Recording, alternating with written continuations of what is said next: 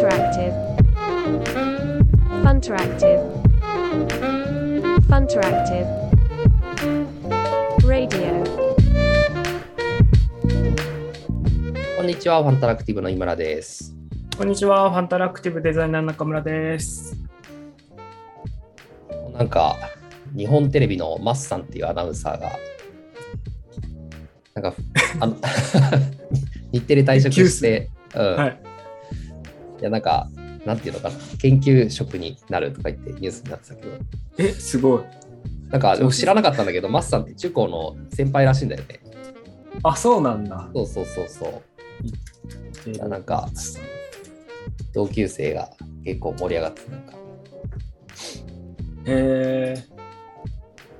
ー、いつも鉄腕ダッシュに出てて、すごいお魚大好きそうな人なんだけど、もともと研究もしてたらしいんだけど、すごいスキルセットだなと。なるほどね。まあ、あまりテレビ見ない人にはね、関係ない話かもしれない。三家から東大コース。アサリの研究、あ、すごいな。えーはい。はい。ありがとうございます。で、今日はちょっと、今まであんまり、まあ、どっちかというとデザインとか、まあ、あとカルチャー、まあ組織、マネジメントとかの話が中心だったんですけど、まあ、ファンタラクティブ実際の仕事としては、あと、まあ、実装の話とか、あとプロジェクトのマネジメントの話とかいろいろあるっていうことで、ちょっと実装寄りの話をしたいなと。はい。まあ、僕がデザイナー、デザイナー寄りの知識ばっかり求めたがゆえに、ちょっとその辺の話がね、あんまりなかったんですけど、今日は、あの、デザイナー視点でわからないところをどんどん社長にぶつけていく感じでいこうかなと思ってますね。はい。まあ、実装周りの、まあ、基本的な、あの、よ用語のところから入っていけたらなと思うんですけど、いいですか、あの、SPA、SSR、あの、SSG ってあるじゃないですか。あのなんかレ,レン、レンダリングがどうってやつ。はい。あの辺のね、名称、名称の名前、名前、正式名称の確認から言っていいですか？そうね、今日はちょっとそのあたりの話をさせてもらえたらなと思っていて、まあ結構ね、日々やっぱ話すことが多いというか、うんうんうん。まあ本当にエンジニア同士でもそんなに SPA と SSG と SSR 全部やったことありますっていう人ってあんまりいないので、えー今の名前の話から言うと、あの SPA がシンブシングルページアプリケーションっていう略で、で、SSG があのスタティックサイトジェネレーションかな？ジェネレートか。ジェネレーションか。で、SSR がサーバーサイドレンダリングっていう、実はなんか同じ SS でも全然違う話をしてる。うん そう、シングルとかサーバーサイドとかスタティックサイトとか全然違う略語なんですけど、そう、サーバーサイドレンダリングだけすげえわかりやすいなと思って。そうね、シングルページアプリケーションってまあ、ね、ちょっと指してるものが違うからね。うん、10年とは言わないけど、5年ぐらい前からずっと言われてるけど、うんうん何なんだって話はあるよね。あれ？だよね、その、なんだろう。ネイティブアプリじゃなくて、あのウェブ上でアプリケーション起動できるぐらいのニュアンスで捉えてるんだけど、えっとね。いや、それで言うと全部、まあ、アプリケーションというかアプリケーションなんだけど、あ、そっか。そう、そのなんか動かし方がちょっと違くて、で、大きく分けると、その SPA、シングル SPA と、あの、残りの SSG と SSR はちょっと近い部分があって、はいはいはい。あで、シングルページアプリケーションは、うんえっと、フロント、フロント側のフロントサイドレンダリング？そう、違まあ、そうそうそう。そう、サーバーサイドレンダリングに対比するとそんな感じ？うん。なんかページ遷移の仕組みがちょっと違くて、はいはいはい。あの、シングルページアプリケーションって同じページの中でなんか遷移とかしてても、実はその、あの、なんだろうな、せちゃんとは遷移してないというか、うんうん普通なんか元々のウェブサイトって一番プリミティブというか原始的なもんだと、やっぱ HTML がな、あのそのそれぞれにはいはいは index.html があって、なんか中に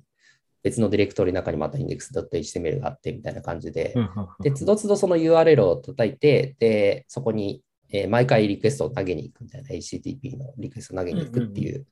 感じなんですけど、で、それをそのシングルページアプリケーションの場合は、全部その JavaScript で遷移してるように見えるみたいな。クリックしても、その、本当に、なんだろう、1から HTML、HTTP リクエスト投げに行くわけではなくて、えー JavaScript で URL が書き換わって、で、そこで、まあ、あの、中の情報だけもう一回取りに行ってるみたいな状態。で、本当にシングル、実際はだから、なので1ページのシングルページの中で、全部そのページ遷移っぽい動きだったりとか、うんうん。あの、まあ、例えばもちろんモーダル開くとかもそうだし、なんかその、ウェブサイトを見てるみたいな動きをしてるっていう。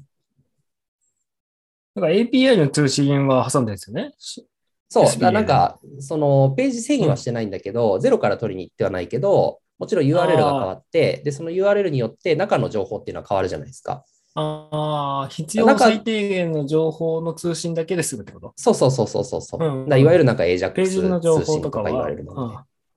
はいはいはいはいはい。理解した。なんか、あれですね。アプリケーション、なんだろうな。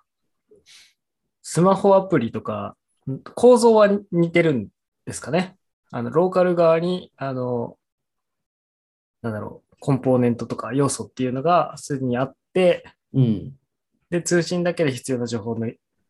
落としてくるみたいうだね、そうそう。その API があって、まあ、クライアントサイドというか、それがまあスマホだったり PC とかの中で動いてる、あの部分があるっていうのは似てるね。一番最初のタイミングに、その、情報、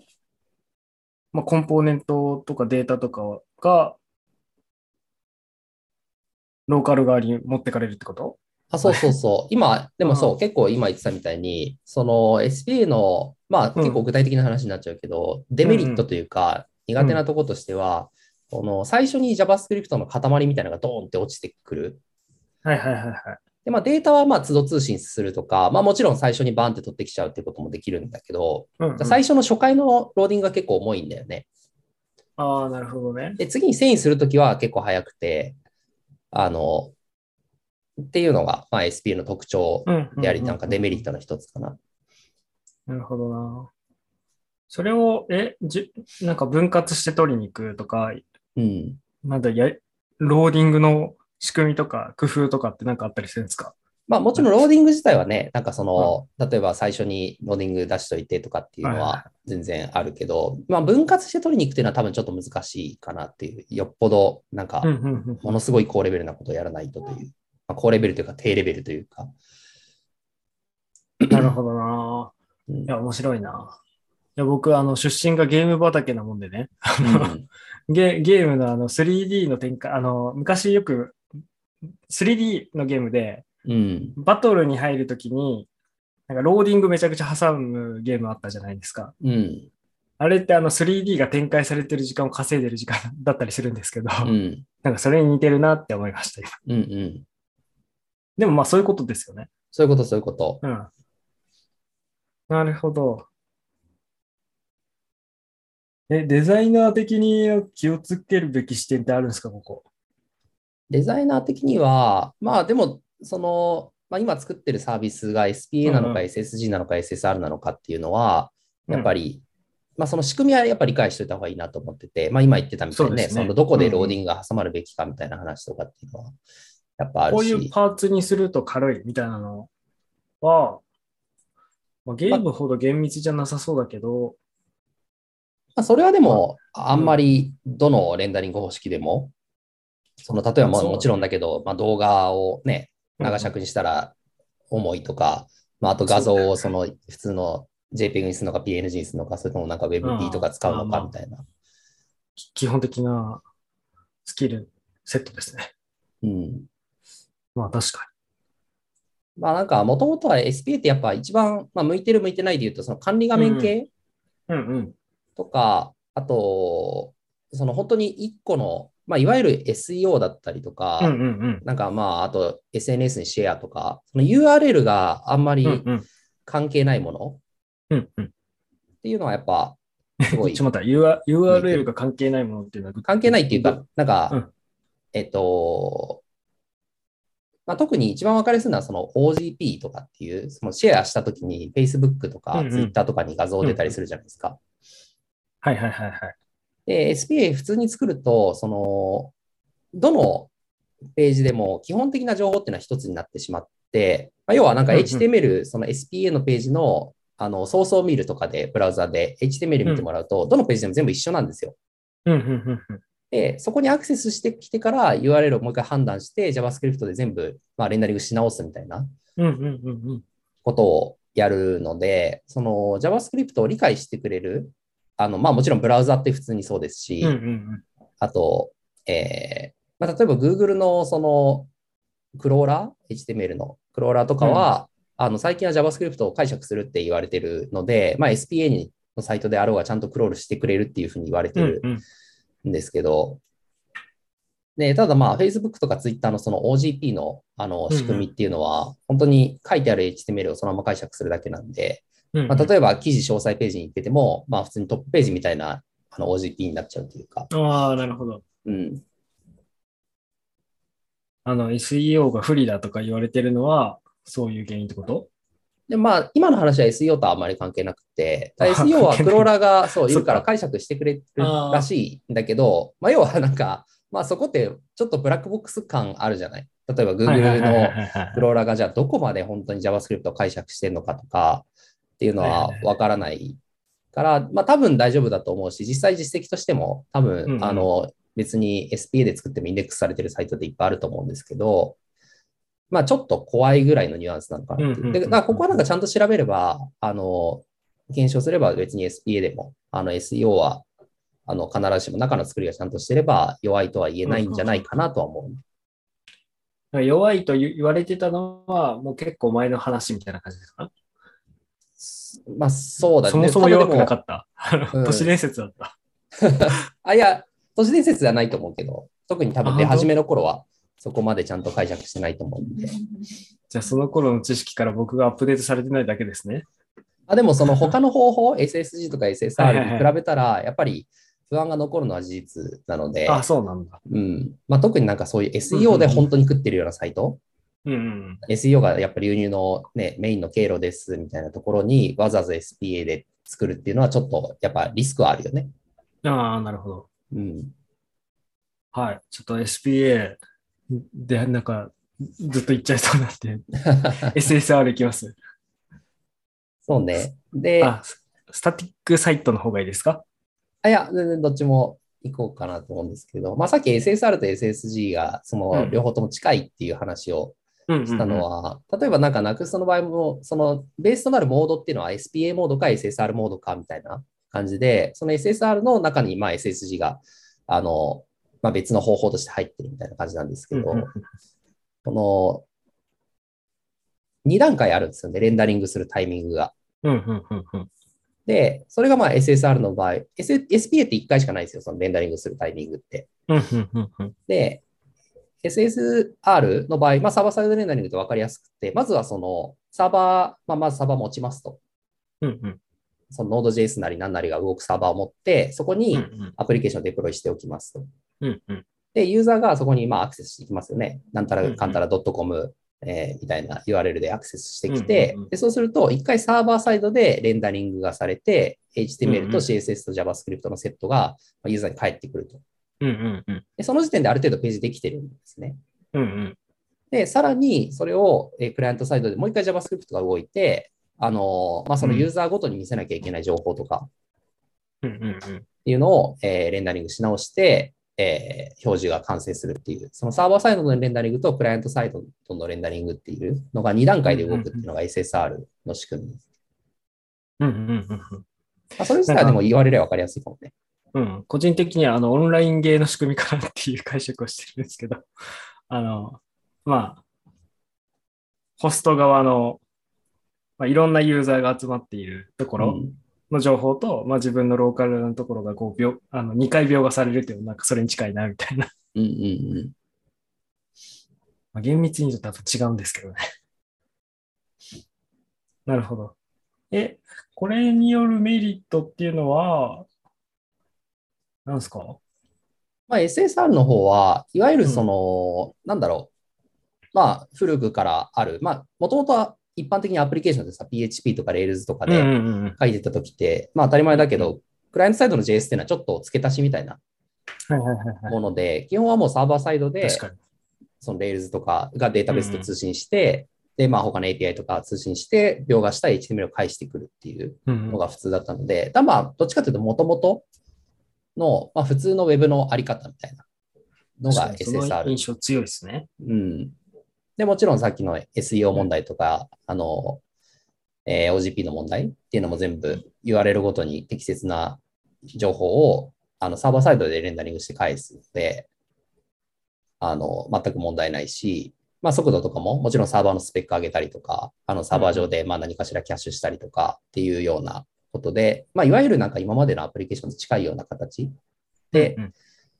えー返してくれるっていう。確かにな。まあ、万能型といえば万能型ですね。うんうん。一番なんか癖がないというか、一番多い感じですかね。いや、えーそれが、そうでもない。うん、それが多分 SSG。多分だけど SPA が一番多いんじゃないかなとは思ってて、でまあ、なぜかっていうと、その、うん SSR ってサーバー持たなきゃいけないんですよ。はいはいはいはい。まあ、持たなきゃいけないっていうか、その Node.js が動くサーバー用意して、うんで、そこにあのアプリケーションもちゃんとデプロイしなきゃいけないし、うんうんうんあとはまあその2段階レンダリングが動くっていうのはちょっとややこしいっちゃややこしくて、そのちゃんとチューニングすればすごい速くなったりとか、適切になったりするんだけど、なんか同じアプリケーションの中でどっちでレンダリングさせるかみたいなうんうんうんのを結構考えて設計しなきゃいけない。なるほど。うん。だ SPA とかだと作る方はすごい楽で、あの、うんそのレンダリングも1回しかないから、どっちに書こうが、あの、うん結局同じことが走るっていうか、なるほどね。まあ、どちらにせよ知識がないと、あの、重たくなったり、操作性が悪くなったりっていうのもありそうですね。そうね。なるほどな。で、SSR が、まあ、そんな感じで、なんかまあ、かねてから人類はそのサーバーを立てて、そこにアプリケーションをデプロイしてたんですけど、うんうんなんかまあ、サーバーレスとかいう言葉とかフレームワークが出てきたのと一緒で、まあ、要はサーバー持ちたくないっていう人が結構増えてるんですよね。うんうんで特にフロントエンドの技術じゃないですか、こういうなんか SPA とかって。フロントエンドエンジニアってそんなに別にサーバーサイドめちゃくちゃ詳しいわけでもないし、うんうんやっぱサーバー持ってるってことは、なんかいろんなコストがかかってくるというか、あのうん、じゃあバージョン上がったらバージョン上げなきゃいけないし、なんかセキュリティアップデートが入ったらセキュリティアップデートしなきゃいけないし、うんうんうん。あの、結構、なんていうのかな、まあそれこそなんか 駐車場借りてるとか、なんか部屋借りてるとか、なんかそのうん定期的にメンテナンスを入れなきゃいけないのと一一緒のものが増えるんですよね。うんうんうんうんうんで、SPA とか SSG の場合は、なんか例えば Amazon の S3 っていう、ただ単に本当になんか性的なものをポンって置いておく、なんかすごい簡易的な物置みたいなところで全部完結しちゃうので、まあ、費用も安くなるし、あの、落ちることはないし、その、なんか定期的にこっちでメンテを入れな入れる必要もなくて、まあ、勝手に Amazon とかがなんか、あの、時々アップデートしてくれたりとかってメンテナンスもしてくれるみたいなうん感じなので、まあそこの懸念がやっぱ一つ減るっていうか。いや、そうっすよね。サーバーサイドエンジニアの数が、その、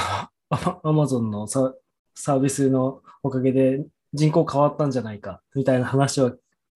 よく聞きましたけど。まあね、うん。昔のインフラの方ってやっぱどっちかっていうと本当ハードでね、んデータセンター行って、なんか、うんハードウェア組んでるみたいな方も多かったんで。まあなんか、そうですね。知り合いにそういう方いっぱいいて、あの、最終的に、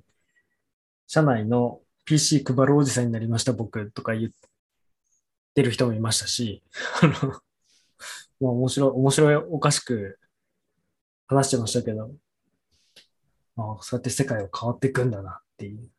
まあ、でもそんだけやっぱプロフェッショナルが必要な世界というか、うん。やっ、ぱサーバーのね、まうんうんあ作るのもそうだし、やっぱ監視とか維持ってすごい大変なので、まあ、もちろんなんか大規模なサービスだったらちゃんとサーバー立てて SSR するっていう方がいいと思うんですけど、うん。あの小規模なサービスとか、まあ、管理画面とかに、じゃあ、つどつどそのサーバー立てるのかっていうと、うん。じゃあ、やったところでね、担当者がずっと貼り付けるわけでもないし、みたいな。とかを考えると、うんうん、サーバーサイドエンジニア基本的になんか勤務時間が不規則にななるイメージありますな。まあ、本当にちゃんとね、それこそ24365で監視とかになると、まあ当たり前だけど、うんうん、24365って略し方するんですね。そうみたい。なるほど、つって。でも確かにその反応速度みたいなところをすごく大事にしてしてたなっていうのをふと思い出しますね。ね。まあ、普段からずっとってことはないんだけど、まあ、いざ落ちたとかね、障害になったってなると、まあ、あの、夜中も動いてるサービスだったらね、やっぱりうんうん誰かが作業しないと動き始めないから。うんうんなるほど。えーちょっと SSG の話、それがちですが、そうですね。SSG の話。いいじゃないなんか、むしろね、気になるところ聞いてもらいながらの方が。思い出話でしたね。いや、僕も行ったことないんだよね、データセンターって。いやーなんかすごい冷たい空間な 印象ありますよね。ねえ。え最後、ちょっとその SSG はいはなんだけど、まあ、SSG の場合は、あの、まあ、さっきのサーバーサイドのレンダリングとクライアントサイドのレンダリングって2段階あるっていうところは変わんなくって、いうんうんで、そのサーバーサイドのレンダリングっていうのを、あの、事前にやっちゃう。サーバーサイドレンダリングはリアルタイムでユーザーが来るたびにサーバーサイドでレンダリングしてるんですけど、それを事前にビルドっていう形で、そのうんうん HTML に全部書き出しちゃうっていう、そのサーバーサイドレンダリングを前に事前にやっとくみたいな。ので、まあ、例えばそのビルドの時間って、例えば5分とかかかるんですけど、で、そのビルドした後のものを、あの、サーバーに、まあ、サーバーとか S3 とか、そういう、そのホスティングする場所にポンって置いとく。で、あとはユーザーはそれを取りに来て、で、えークライアントサイドのレンダリングだけが後で走るっていう状態にしておく。でそうすると、まあ、なんとなく今ので想像つくと思うんですけど、まあ、まず早いんですよね。その、サーバーサイドのレンダリングをリアルタイムでやらないので、あのその分の時間が、えーアクセスの時に早くなるっていうのがはいはいはいはい。一回レンダリングをその事前に、まあ、省いておくというか。レンダリングを先にやるっていうのは、つまりどういうことだと思っている。なんかさっきえあの SPA の時って全部 HTML の中身スカスカで、はいはいはい。あの、なんもないよって話をしたと思うんですけど、あの、例えば、まあメディアでじゃあ100記事あるメディアがありましたみたいなうん、うん。ので、SSG を事前にやっておくと、まずそのビルドの時点で、えーうん全部中身まで HTML 書き出しちゃうんですよ。要は記事の内容とかを API から取ってきて、で、一回その HTML として、うんまあ、記事の内容って別に人によって変わったりしないじゃないですか。見る人によって。でなので、そこをもう書き出しちゃって置いとくと。でそうすると、ブラウザでアクセスしたときに HTML がもう全部ある状態で出てくる。はいはいはいはい。えっと、つまるところ、うん。SSG は、えっと、サーバーサイドレンダリングの一種とも言える？あれ？合ってる？まあ、だそそう、その事前にビルドしておく、うん。なんだろう、フロントの仕組みとしては結構近い、近くて、その2種類レンダリングがあるっていうのは。あただ、レンダリングするタイミングとか場所が違うって感じかな。なるほどね。えっと、理解した。ローカルで描画されてるわけじゃなくて、サーバー側の、え？静的、静的サイトジェネレーター？え？うん。まあ、スタティックサイトジェネレーションだから、あの、静的サイト生成だよね。日本。まあ、サイトがえあれだけど、さ日本語で言うと。サーバーサイドレンダリングもう一回聞いていいですか？つってサーバーサイドレン一般的な、S ササーバーサイドレンダリングと SSG の違いがいまいまいち。え、SSG は分かったんだけど、サーバーサイドレンダリングってなんだっけって今またなりました。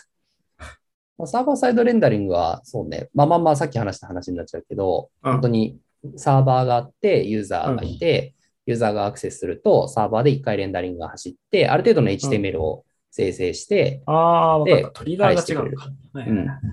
アクセスしたときにそこで初めて走るのね、レンダリングがね。そう。だけど SSG は先にレンダリングしちゃった情報を拾ってくれってことだ。そうそうそうそうそう。あーあ、違いが理解できた。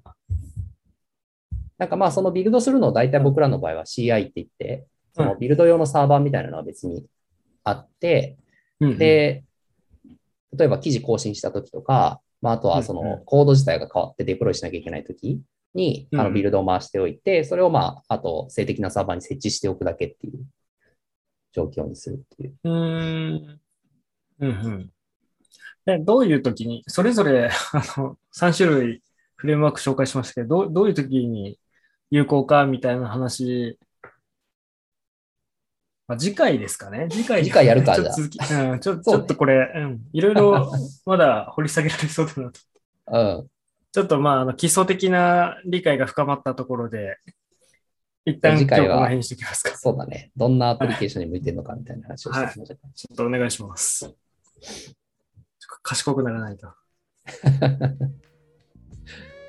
じゃあ、はいあの、本日はそんな感じで、皆さんありがとうございました。はい、ありがとうございました。はい。ではでは。